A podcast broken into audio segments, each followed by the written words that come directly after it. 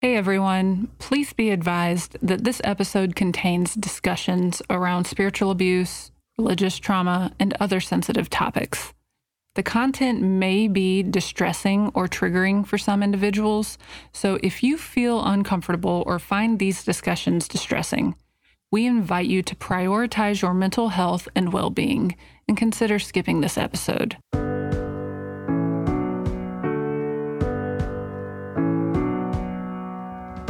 This is the Touchy Subjects Podcast. My name is Erin Billings, and I am your host. In this episode, we're going to be talking about spiritual bypassing and how it impacts those of us that have chronic illness. I have Brooke Gurrad and Tay Francis as guests. We had a lot of fun recording this episode, and I hope that you enjoy listening to it.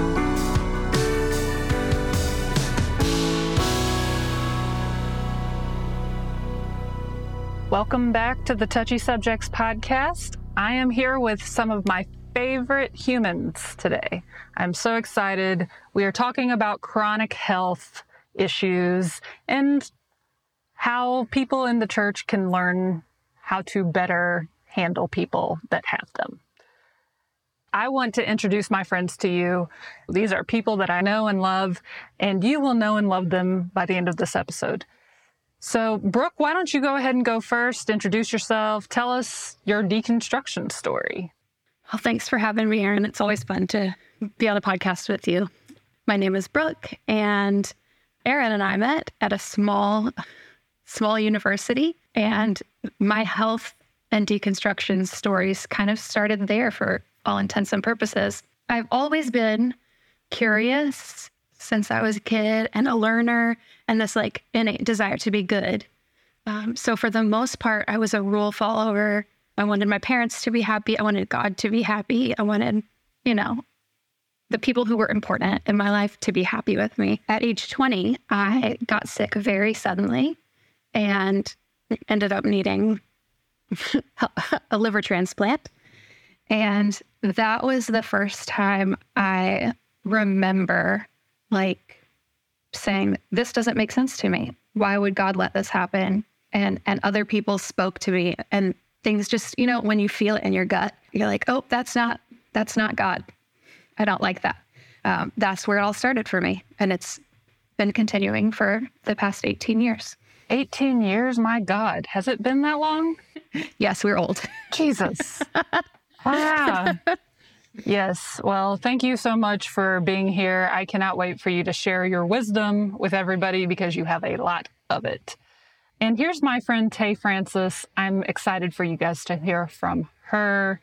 Tay, why don't you go ahead and introduce yourself and share with us a little bit about your story? Thank you so much, Erin. I really love when we get together and we do all of these things and all good together. So that's fun too. So I'm Tay Francis. I am a writer and a researcher, and I do a lot of human design work in terms of coaching and readings. And I grew up Catholic. I grew up in Trinidad and Tobago in the Caribbean. It's a very overwhelmingly Christian society. So Christianity and Catholicism was part of my life from a very young age but it never really sat right with me because I also grew up in a multi ethnic society. So there's a lot of different religions that I was exposed to really young growing up. So I basically got confirmed just to leave the church because that was the condition that my mom gave. She said, You had to get confirmed, you had to do confirmation and then you can make your own decisions about going to church. So that's what I did. And my chronic illness story started probably as young as 10 years old.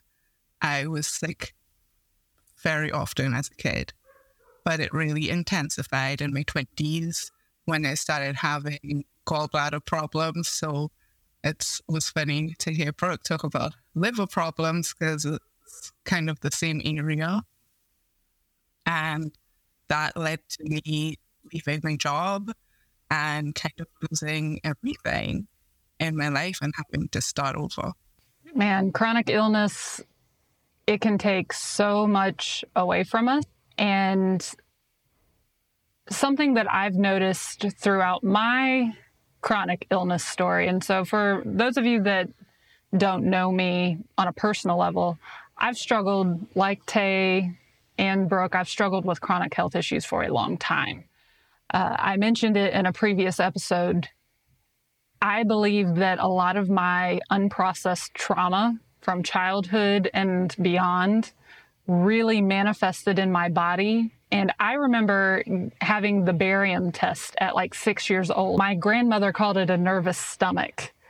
But I would actually say that I was storing my trauma in my stomach, and that's what caused a whole bunch of different issues. Of course, the health issues continued in other areas beyond just, say, my stomach.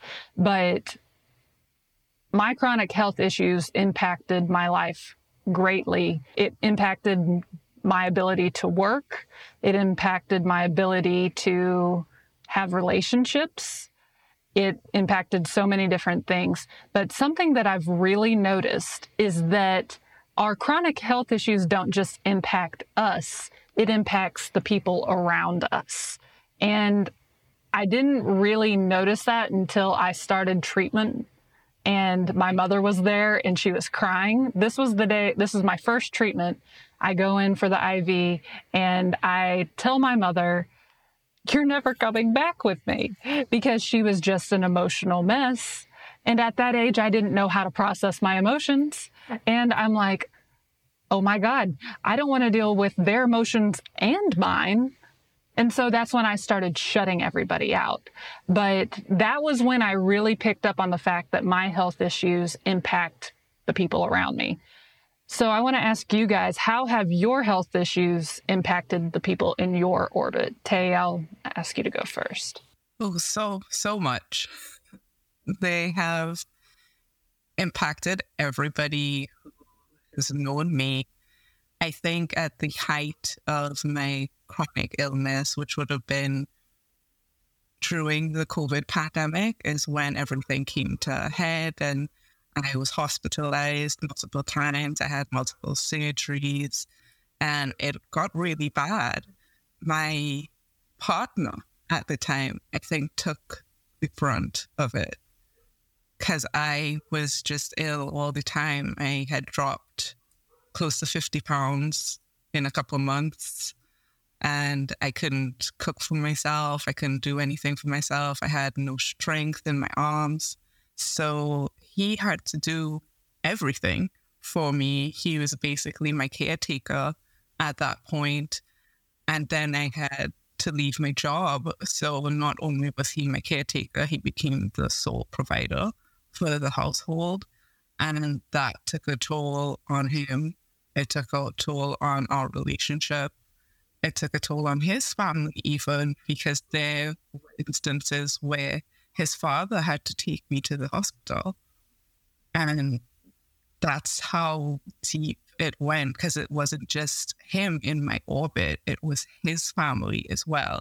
It was my family as well. So it just is so far reaching and it affects everybody that you touch. Absolutely. Brooke, how about you? It does affect everybody that you touch. And when I was in school, I was a single person and had you know, my friend groups and then like my church family back home, which was where I grew up. So I had a lot of people who knew who I was, wanted to be involved in my life. And so that was kind of the first, the first one was like, oh, and I saw it in a, a caring for them way. Like they were involved, but not negatively impacted. They were involved and helped and supported. What got difficult for me was thinking about the future. Because at 20, I'm halfway through school. I had very big dreams for myself.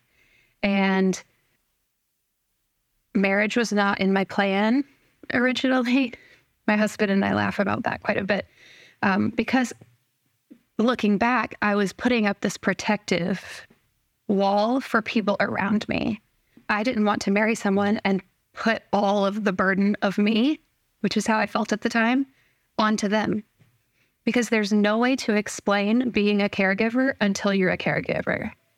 And, you know, I've been married 13 years now, and it's like one of those every day there's a new layer that you uncover, and it can be frustrating to try to communicate in a way like I'm chronically ill and my husband's super healthy and my kids are super healthy. And so learning for me to communicate what I need and want helps them and for them to say like I need a break because this is too depressing for me. like those things are important. And now now I've got my family who all live near me that help pick up the slack when I'm unable to function fully at my capacity and I have my husband's family nearby too and it's like, you know, when you throw a pebble into a pond and you see the ripples go out. Like I kind of see that my social circles in that way.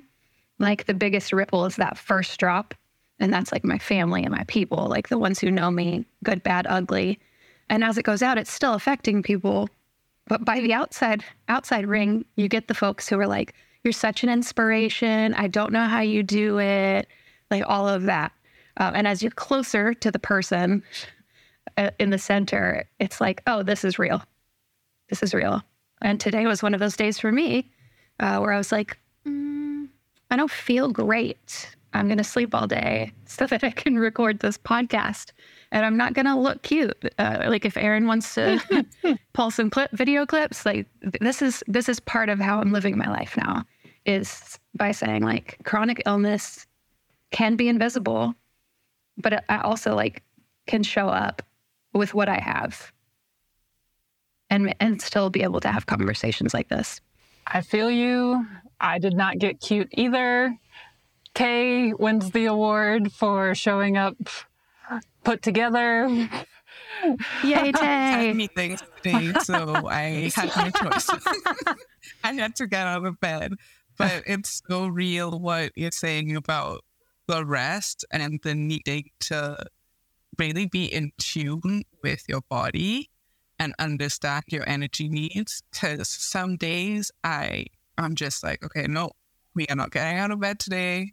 We are not gonna try to get dressed today. Doesn't make sense. We are working from bed if we can, and we're not working at all if we can. And that's just something I had to learn. And it was hard to learn because I grew up like needing to work. I grew up with a mother who worked all the time. I didn't know anything but working and but activity. So I had to really recontextualize what work and joy and balance meant in my life. That's an interesting point. I was just with my family last week because my brother graduated from basic school for the military. And my family does not know how to chill. They literally have zero chill. And I have had some health issues lately. And I probably should not have gone to DC. Like, I'm going to put that disclaimer out there. I realized about halfway to DC that I was like, this was a bad idea and I should have stayed at home in bed. But you know what? This only happens once. So I'm going to go and support my family and support my brother. But with that being said, I get there and it's like, go, go, go, go, go, go, go. That's everything with my family. There's no downtime. And I had to tell my family, like, I, I can't. And I've never done that before. And I'm finally starting to put those boundaries in place, even with my own self. Like this morning, Brooke, like you, I woke up not feeling so hot. So I was like, I'm going to stay in bed because I have to record tonight. So I'm not going to do anything this morning. You know, it's, it's learning that balance. What I'd like to hear from you mm-hmm. guys is what boundaries have you guys put in place to help situate your chronic health issues and still be able to live life and get everything done? Uh, I have so many. it's hard to narrow it down because boundaries are possibly the most important thing when you have a chronic illness is understanding what you can and can't do so with work, I never book more than two meetings in a day because I know that that's not something that I can do. And I only work two to three days a week because working every day is gonna lead me to flare up. It's gonna make it so that I can't do other things in my life and I can't show up for my friends and my family. So that is a hard boundary that I put in with work and having time between my sessions because I do a lot of things with people in my work. So it's really important for me to be able to discharge that energy and rest a little bit, take a little walk outside and just kind of calm my nervous system before I jump back into another session. That is really, really important. And with friends and family, a big boundary that I had to learn is how to say no to things that I'm invited to.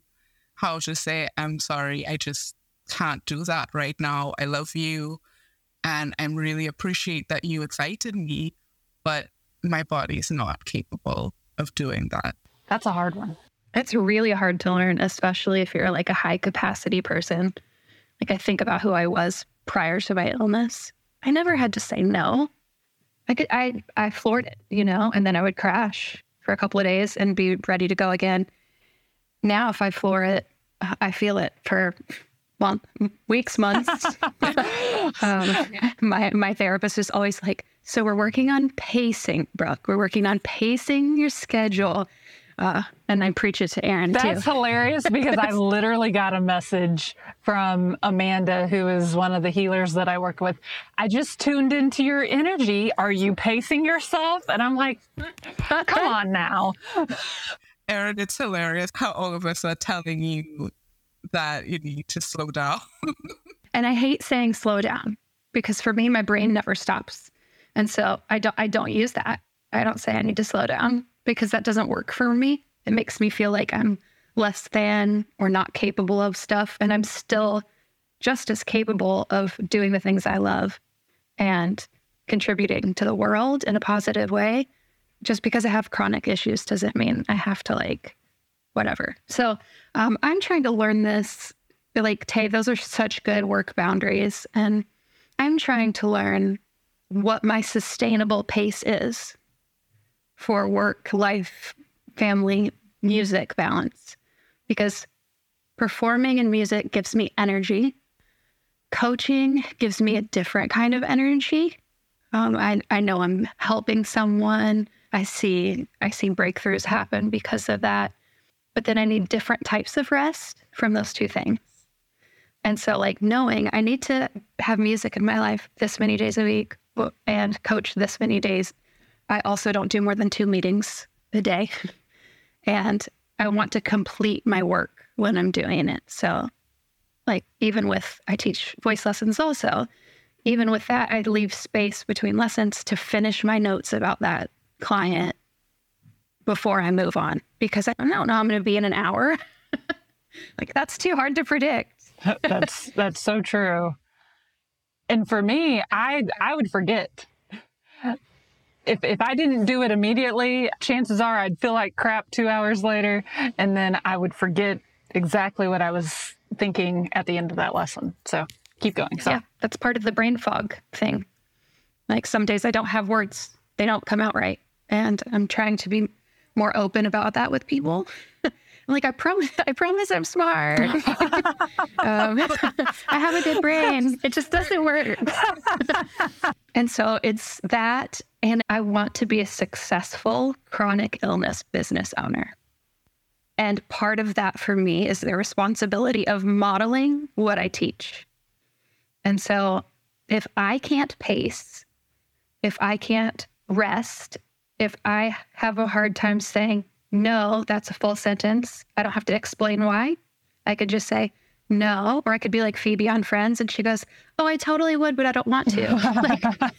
like, you know, those are the things that are like really of value to me. Like, I got to model this. How do I model it well? The practice what you preach thing is so important. It's it's so hard but it's so important just in life in general. What I would like to know now, because you both brought up a lot of really good boundaries, I am currently working on that. The other end of what I'm working on are self care rituals. Because if you can make it a habit or make it a part of a routine, you're more likely to be consistent with it. So for me, I have weaned myself off of all medications. I'm really proud of that. If you would have asked me eight years ago, I would tell you that I was on 21 different medications a day. And I have completely weaned off of everything. But I have found natural remedies to help in the areas that I still need work in. And so I've built that into a routine and that has helped me. So that's why I was thinking you guys probably have some really good self care rituals that could help people. Brooke, you want to share some of yours? I think it's cute that people think I have like really great self care rituals. Um, no, because I I do, but I also like am really distractible, and so like building rituals into my schedule is really important to me just because I forget things. And so when I'm adding a new habit, I tie it to a habit that I'm already doing so that it always goes together. So it's wake up, take my meds, like they're on the nightstand, they're ready to go, water's there. That and I have an app that tracks my medication. I push the button to tell it I took it. So like so when it comes to self-care, like number one primary is take my meds on time because the time matters for immune suppression. And I live for like a bubble bath. Like uh, if I if I am stressed, if I am have need to need to think about stuff, I I'm like I'm getting in the bath, and everybody in my house knows like oh she's got to process some things. She's like a mermaid, uh, and so I'm sitting there like with my candles and my different types of meditations and like checking in with my body and seeing what what chakras are out of alignment and what needs work. And like that's that's number 1 and then i think because of my family dynamic having kids is really tricky with a chronic illness because you can't always listen to your body to its full extent even when you have a fantastic partner um, like your kids needs are going to come and interrupt your plans. And so for me, it is noticing when I'm with them and I'm getting dysregulated because of my own like pain or trauma or like I'm just shutting down to tell them mom needs mom needs 10 minutes in her room and I'll come back. And and that like just to go into a quiet place, focus on my breath, get my nervous system regulated again before I go back cuz I'm I'm not a good mom if I'm not regulated. I'm unhelpful. I'm cranky. People do not want to be around me, including me, and I can't escape me. I'm like stuck with me forever. So it's those kind of things and being aware of what I need, um, which is not wasn't my plan. Like I did not plan to become an introvert as I got older. and I need a lot of space to process my feelings. Part of that is because I'm healing and rewiring parts of my brain, it's wearing me out. And when I'm by myself, I can think my own thoughts. I'm not factoring other people in. So, one of the things is like, I know I need 24 hours to myself every month or two that I can choose what I do with that time. I don't have to report to anyone, I don't have to do anything for anybody else. And sometimes it can look like getting a hotel room and getting a massage. Sometimes it could look like sleeping for 24 hours. Sometimes it's like, I want to go into the city and like feel the energy of the people and like whatever. But it's it's a time where I totally get to tune in to like what does Brooke need right now? And it's like the best thing ever. 10 out of 10 recommend. 24 hours all alone sounds magical. Tay, how about you? I feel like I have quite a few self care rituals, and this whole journey of chronic illness really forced me to focus on how I care for myself.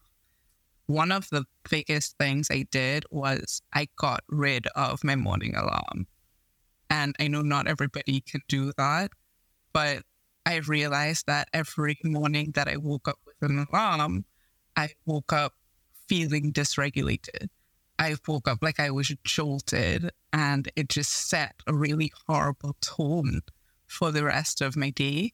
So I stopped. I no longer use it. I allow my body to wake up when it does, or when my cat wakes me up. And I go with it like that. I just allow myself to have that slow morning and I read, I do my gratitude, I take a long shower, and I start my day really slowly and allow myself to just go with the flow of the day instead of rushing. Because I feel like in the society that we live in, there's this need to be fast paced and this need to rush. And I really started pulling back and reclaiming the words slow. Because, like you, Brooke, I did not like it at the start, but I consciously started reclaiming it as something that I wanted in my life, as something that was opposite to this rush that we're always in. And aside from that, I track my pain. I have a pain tracker on my phone. So I track what my cycle day is and what kind of pain I'm experiencing that day. And I also don't take medication myself. I was on medication for a really long time and it started to impact my body. So I also moved to more natural alternatives when I could. And I have like a routine of what I would take in the morning. I cut down on caffeine because on morning caffeine just doesn't do my body well. Same with the alarm. So I'll have more herbal teas, natural foods, that sort of thing has really helped me to tune back into my body and really nourish it the way that it needs to be nourished. So Tay has worked with me on human design. I don't know if those of you listening have ever heard of human design, but it is an amazing tool. Tay, why don't you explain it to everybody? You're the expert. I'm not even going to try to explain this, but it is really beneficial specifically for people with chronic health issues. Why don't you go ahead and share? The easiest way I would describe human design is similar to astrology, but more based in science. So it mixes the ancient sciences, the chakra system, the astrology part, with things like biochemistry and epigenetics. And it creates this map of your energy that gives you like amazingly detailed information about yourself. And one of these things is your diet, your digestion, and how you are meant to eat. And I started eating according to my human design. I realized I was eating very, very differently to how I was meant to eat. I was doing the traditional three meals a day, sit down at the table. You know, that's how I grew up eating. But when I looked into my human design, I realized I was meant to eat smaller meals on the go and usually with my hands. So I changed my diet. I call it my autistic friendly diet because I am autistic, I have ADHD. And it's like I eat like a toddler. So I have like a lot of finger foods and I don't like my foods to touch each other. But that has changed completely the way that my gut processes food and it's taken a lot of pressure off of my digestive system. It's insane how deep human design goes and how much it tells you about yourself. Brooke, have you ever done human design or looked into your chart? I have not, and I'm like so ready to. I think it's amazing. Well, uh, you and Tay can chat afterwards, but it's one of those things where I love it. I got hooked thanks to Tay. I am hooked. And I started, after doing a reading with Tay, I started following my human design, and that actually helped me to start processing my food a little bit better. There's a lot of things with human design that it can tell you and it can change your life. I won't go too deep into that, but just trust me. You should look into it. The thing that I want to talk about next, I wanted to kind of get this context out up front because the last half of what we're going to talk about is like the meat and potatoes of why this conversation is important for this particular podcast. I want to talk about spiritual bypassing. Now, if you've ever had serious health issues and you have been at all in church, then you have probably experienced spiritual bypassing. I would say probably everybody has experienced it at least once in their life even if they don't have chronic health issues. It just tends to show up whenever people have chronic health issues. But if you're unaware of what spiritual bypassing is, the definition is focusing on positive thoughts and emotions by using spiritual or emotional platitudes to undermine, deny, dismiss, or sidestep someone's uncomfortable or painful emotions. Spiritual bypassing is a way of hiding behind spirituality or spiritual practices. It prevents people from acknowledging what they are feeling and distances them from both themselves and others. So, I want to ask you guys have you ever experienced spiritual bypassing? And I would love to know if you have, if you, can share the story, share as much or as little as you would like, but how did it make you feel in that moment? Because I want people to get how someone that has experienced this chronic health issue that is serious, potentially life threatening, and then they get spiritually bypassed. Like, I want to get people to understand how we feel when this happens. Brooke, would you like to go first? Sure. I was uh, trying to listen to you and also like remembering more more times that has happened in my life. Um, because the term spiritual bypassing is relatively new and trendy. Um, and so it's like I didn't even know what was happening when I was feeling that way and when things happened. With my health, this is the first time I really recognized like, okay, I am processing a lot of feelings. I'm not used to processing negative emotions. So, like, for me to feel like I needed to grieve or that I was scared or that I was angry, like, I innately tried to turn those off before anyone else came around.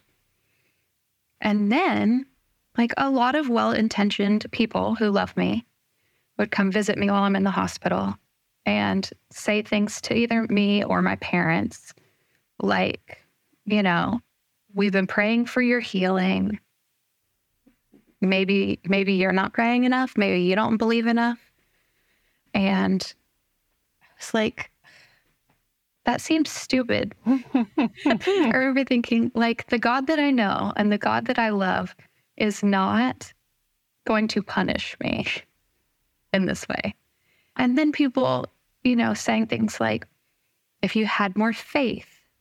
And so it became this like in my brain i remember thinking like the things people were saying to me and what I knew to be true about God did not line up. They didn't align anymore. And so I started kind of questioning like, okay, like do I know the same God these people know? What what are they getting from telling me this? And I think so much of it is that so so many things have been taboo over the years to discuss that when it comes to any really difficult conversation, spiritual bypassing is the easiest route to talk about, you know, when you know everything happens for a reason, you know, like things that are just the platitudes that people say with good intentions. But I'm in the hospital, I'm dying. and waiting for someone else to die so that I can stay alive. Like that's a lot to process all on its own. I remember going, How am I supposed to pray? Am I supposed to pray for someone to die so I can be alive? Like, how do you pray for this? And then people saying really stupid things like, You don't have enough faith. I'm like, You don't even understand the complexity of the things I'm dealing with the pain, the emotional stuff, just the, the battle in my head to be like, okay, like, I believe my life is valuable but I also like cannot in good conscience pray for pray for a donor because I believe every life is valuable. Like what do I do with that? I didn't have conversations with those people because I didn't have the language yet to even express like like now I would be like, "Are you freaking kidding me?" like that's, that's what I would say, and I would just like it wouldn't even bother me. But in that moment, it was like this twenty-year-old kid questioning everything and also like knowing I might not live more than a week. So the doctors told me. And like figuring out, like, I had my own stuff going on. And it's very hurtful to have people with good intentions. Like even if even if their intentions are good, like the impact was not good. And I talk a lot about intent versus impact, and that impact matters. And so like it just it felt like soul crushing to me that people who were, were you know wanted to talk to me and encourage me and cheer me up were minimizing the fact that I'm dying and I'm trying to figure out like what what is this what is my body doing? Why is it doing this? Why have I been healthy my whole life and all of a sudden this? What like what do you what do you do with that? I don't even have words for it still because it's like I'm appalled that people would say that. And it was a type of hurt that I've never experienced until that moment. Well, thank you for sharing. You hit the nail on the head in so many different ways, but you're you're absolutely right when you say it's a different kind of hurt for me, my experience was that a family member, a close family member, had said, Well, if you would have more faith, you wouldn't have this illness, or you wouldn't be needing this treatment, or, you know, I've had multiple conversations and it's just disheartening because I know that they think that they're saying it in love, but what it's actually doing is putting guilt and shame on you in a moment that we do not need it. All we need right. in that moment is I love you and I'm praying for you. That's all we need. And I think sometimes when it comes to spiritual bypassing, it happens because people don't know what to say. They don't know exactly how to, they don't know how to respond and they would rather give you some convoluted canned response than actually process the fact that you could be dying. Right. And so instead they put it on you and give you some happy sentence. Right. Yes, exactly. It's it's a whole mess. Tay, have you ever experienced spiritual bypassing? Oh, definitely. I've experienced it on the family end and also being part of the spiritual world where everybody talks about raising your vibration and focusing on the positive and all of these things. And it just doesn't hold space for your experience. Now, for me, in Trinidad and Tobago, we have a dual healthcare system. So we have free public healthcare, and then we also have private healthcare. So I would have gone to a private hospital and had one of my surgeries. And after that, I ended up with some serious complications that left me with a chronic pain syndrome and left me questioning whether I'd even be able to have kids. And I had to deal with that reality at 28 years old. I'm like, am I going to ever be able to have a family? And that filled me with a lot of anger because I had to move from the private healthcare system because at this point I was out of money. And I had to go into the public healthcare system, which is really under resourced here. And the treatment that you get in the public healthcare system is really not good. I was waiting weeks and months for simple scans and simple tests because that's how under resourced our public healthcare system is. And I would have people outside of this country who didn't understand the context of living in a small island state like I do, telling me that, well, if you're angry at the healthcare system, you're not going to get better because your anger is keeping you sick. And what do you say to that? How do you respond to that?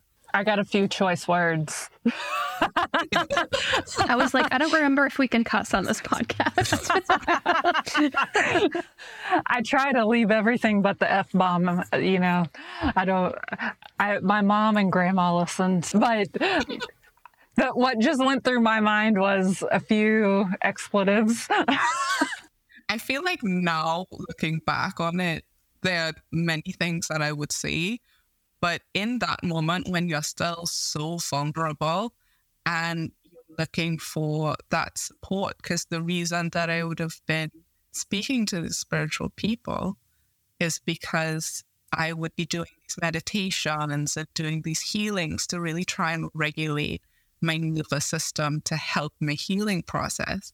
And then the people who you're trusting to heal you are the same people who are telling you those things. And in that moment, it's like so vulnerable, it's so raw that I just did not know what to say. And I just froze because how do I explain the reality of being a Black woman in the Caribbean who had a lot of savings and lost them all, lost her job to this chronic illness, and then have somebody in a global north country tell me, well, you're just not believing hard enough. You're just not being positive enough.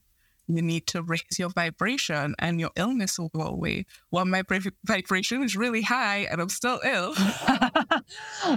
And that was the reality that I faced early on in this journey, being in the spiritual community.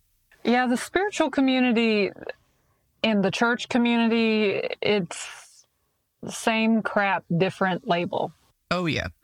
Like, uh, it, sorry, not sorry, it's the truth. A lot of oral tradition in gaslighting and spiritual bypassing that just gets passed down from either one mentor to the next to all of their people or one guru to the next or one influencer pastor to his congregation and it's a horrible cycle and it's really got to go that's why I really wanted to have this conversation about spiritual bypassing because, like Brooke said, it's a very trendy word, but people don't know what it is. And they need to hear how it affects people. Because, like I said, a lot of times people don't know what to say. Here's what you say I love you. I'm praying for you. Or I love you. If you don't pray, then say, I'm hoping that you come through this, something encouraging and uplifting. Leave the spiritual bypassing comments and the fake niceties to the side. Or you ask a question, people so don't know what to say that they don't even ask about your experience. They won't even say, you know, I don't understand. I see that you're hurting. Help me understand. Can you tell me what you need? Can you tell me how I can help? is there any way you're looking for my help or are you just looking for someone to listen? I think it's so important to ask those questions when you have people with chronic illness in your life. Because a simple question of how can I support you? How can I hold space for you? Can completely change the conversation. You don't have to say anything. You can let us speak. That's so good. That's so good. And I think what I learned is like when people would ask what I needed, I didn't know. And so one of the things that's been really great for me is because I tend to talk a lot. You know, when people uh, want to know how they can help, or they don't know what to say, or they say, you know, give me some spiritual bypassing stuff, I assume the best in them, that they really want to be helpful.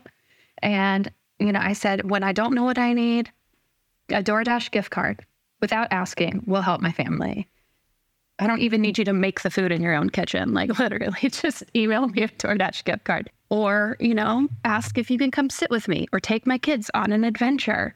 Because I'm because of my own personal experience, I'm really good at like sitting with people in crisis.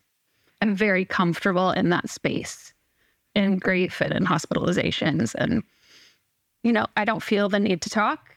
Like, I'm like, I'm here. I'm just to sit with you. And if you want to share anything, you let me know. Or if you just want me to go get some ice chips, I'll go do that. But I know a lot of people don't have life experience that makes them comfortable in that space.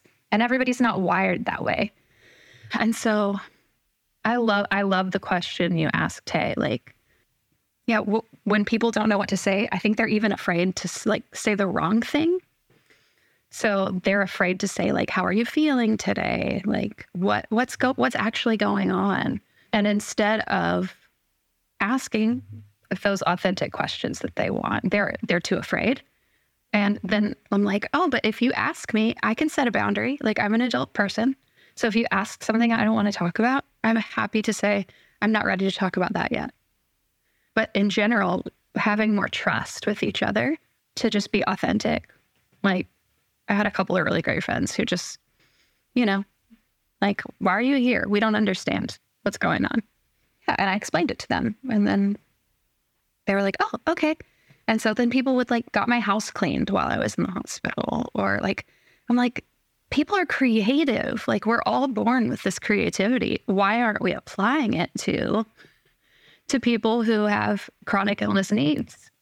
Because the truth of it is, just like any crisis, we're going to see a taper off of the people who stick around long term. So, you know, you lose a loved one or you have something chronic, which means forever. So, people saying get better soon doesn't necessarily help you either because you're like, ah, it's chronic. Thank you anyway. this, this is my life. Um, come back tomorrow. come back tomorrow and say it again. I feel like for me, because I, I have to get blood transfusions every so often. And people don't understand it, and that's okay. I don't feel like I have to explain myself. That's something that I think is a key point here for people that do have chronic illness. You don't have to ever explain yourself if you don't want to. There are things that I do not share on my podcast. There are things that I don't share in my business. There are things that I don't share on social media because it's on a need to know basis and you don't need to know. Mm-hmm. And that is completely fine. That's one of those boundary things that we talked about. Like, you can know the extent of what you're willing to share. But, you know, as I mentioned earlier, I made a choice early on in my chronic health issues journey that I wasn't going to let people in. I shut down. That that because I didn't know how to process anything. I just froze. And now that I'm learning how to regulate my nervous system, now that I'm learning how to process my emotions in a healthy way, that means that I'm having to let people in. And it sucks. I hate it. I hate it. I hate it so much because it was so much easier to just shut everybody out. And now, like, I, one of the times that I was in the hospital, there was a guy that was with me, and I was like, please just sit there in the corner. And he's like, no, what do you, what, can I get you anything? Can I, and I'm like, ah, like everything inside of me is like, shut him out, shut him out, shut him out. But whenever you're living in a healthy emotional space, it's like, no, you can let your guard down. You can let people in. It's safe. And whenever we have chronic health issues, that's all we really want, I think, is just to feel safe. I think that's just life in general, but specifically in these kinds of situations. Something that I haven't touched on that I want to touch on real fast. Brooke, you and I worked in church. And when you have chronic illness and you are a staff member of a church, it is a whole different experience. Do you yeah. have anything you'd like to share from your experience working in church, dealing with it? I mean, I worked in church for a very long time. I'm old enough to say that now. And I'm very open about my health. I don't ever feel pressured to be, but I, I just like to, people to know like why my life looks a little bit different.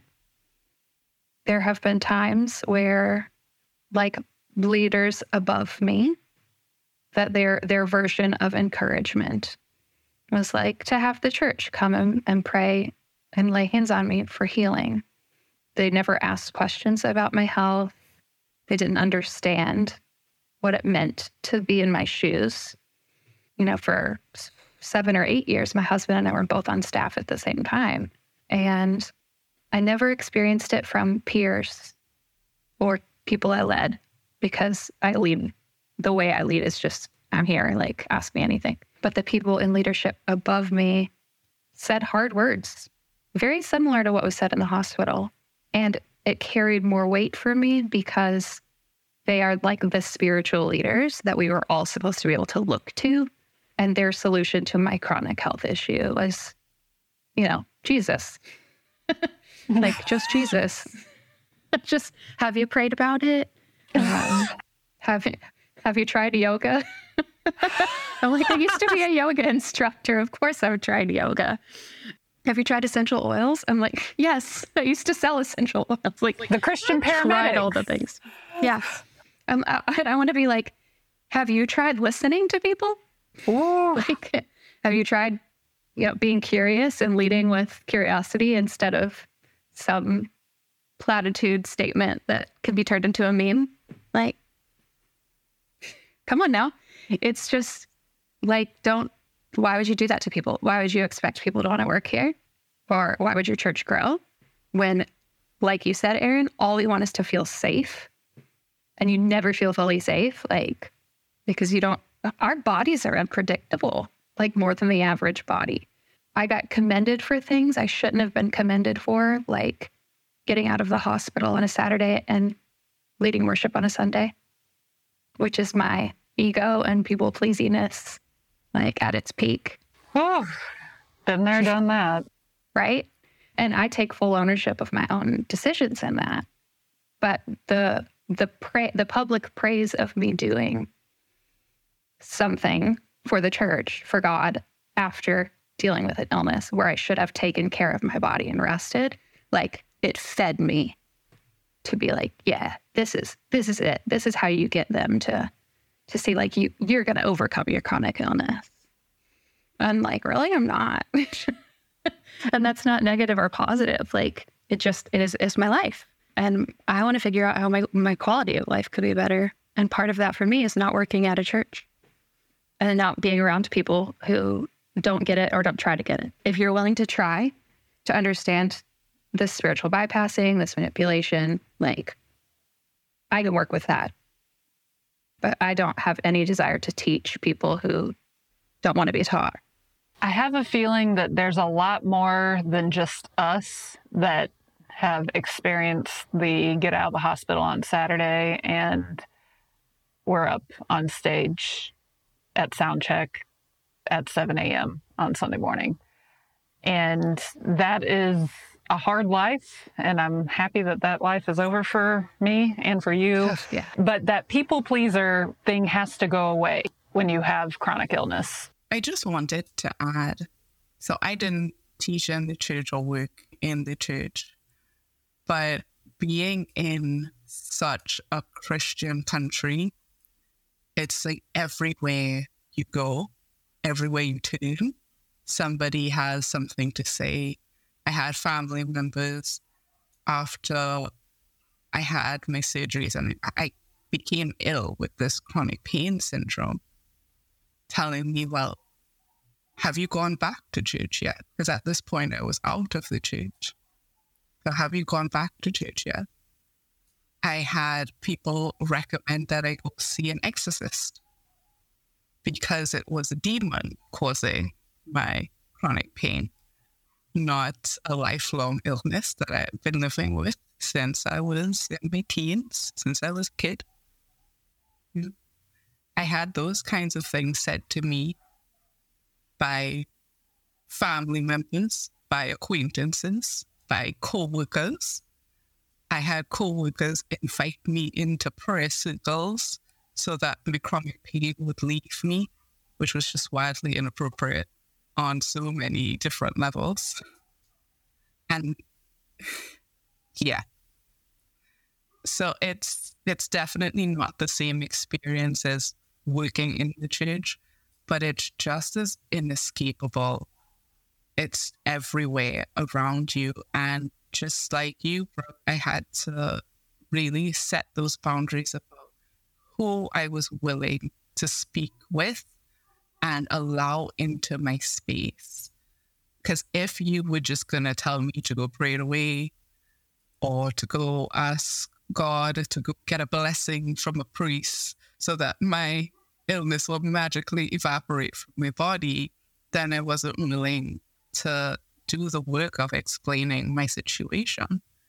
But if you were willing to sit with me and ask me, what is your experience like? How are you dealing with this? Is there any way I can help? Then I was willing to do that work. That's a very, very good point. I think my last question, which I feel like it's already kind of been stated, but if we can leave the listeners with any advice, some parting wisdom around what would be the best way for somebody to approach when they're being spiritual bypassed. Any takers? I think for me, the most important thing is to reaffirm yourself and your own experience because when we're being spiritually bypassed, sometimes we can get into this mode of maybe it isn't that bad. Maybe I can try these things. And when you're chronically ill, especially in the depth of your situation, you might be looking for those solutions and willing to try anything. Like I know I was willing to try anything at one point just to get relief. So I would say, oh, maybe I should just pray and see what happens. But it's really important, and it became really important for me to reaffirm my experience and say, no, this is what I'm dealing with. This is real. I feel it every day. I have all of the doctor's visits and the scans and the blood tests and the hospitalizations to prove it. This is a part of my life. It doesn't mean anything is wrong with me, but I'm not going to let somebody tell me that this isn't real. That was so important. Mm-hmm. I think as you were talking today, because before I was like, mm, I don't know what I'm going to say. Um, for me, I was learning to look inward instead of outward and trust my own instincts um, without needing to consult anyone else. Once you trust your own voice and know who you are, it's so much easier when people say stupid shit to just let it roll off your back because I know it's not true. Like I, I know that I've tried the things I'm do, I'm taking the next steps I need to take right now in this moment. And I don't owe people an explanation for why I'm not better. Like, you know, go pick on somebody different. Look in the mirror. I think if I were sitting down with like one of my coaching clients and they were talking about being spiritually bypassed, we would practice saying some phrases that were direct and like that they had memorized and ready for when someone says something to them because arguing is not going to change their mind and it will drain you so fast to argue. so let's say, you know, someone says, well, you know, everything happens for a reason. Okay. Walk away. Like, okay is not agreeing with them, it is acknowledging that they spoke. And then you don't owe them more conversation. And people think you're being maybe, you know, short or like whatever, but you don't have to have that conversation. You don't owe that to anyone. Or if someone tells you, you know, you need more prayer, or you should go check out this healing room, or, you know, maybe you need more faith. Thank you. Like, I feel like when you know your voice, you can be polite unless they're rude to you, and then you can, you know, decide what you want to do personally. But you can be polite and direct and walk away, and that is the end of the conversation. But it's a practice. It's something where you like look in the mirror at yourself and you say it. No is a complete sentence. I can say, thank you. I can say, okay. And then affirm your own voice over and over, practicing affirmations daily that remind you that you're powerful and strong and that you don't have to do anything to bring something to this world. It's not about your health or your wellness. Just your your existence matters. I love what you said about just saying okay, because that's been really helpful to me as well. Just being like, okay, and walking away. Because you're so right. You don't have the energy to argue. Y'all are funny because I can't just say okay. I want to cuss Yes, you somebody can. out. I, I want to can. I want to educate them and be like, "Do you understand that you just spiritually bypassed me? Do you know what spiritual bypassing is? Do you understand that that's emotional and spiritual abuse? Like, I want to go off. Well, I want to do that too, Erin. but don't waste your energy on one person because you have a platform where you can talk about it like this and touch multiple people and save your energy and your sanity. You can do this. I'm working on it. I'm a work in progress. You can say okay sarcastically. That's what I like to do because I'm a little sassy. And if I just say okay, then maybe you'll think that you're right. So I'm like, okay, like, okay, Jan, sure. Okay, Karen, bye. Exactly. Yeah. Well, thank you guys so much. This episode was great. And I know that it's going to help a lot of people out there because, again, I know it's not just us that have dealt with this. And make sure you go to our show notes to see how you can connect with Tay and Brooke. And we will catch you in the next episode.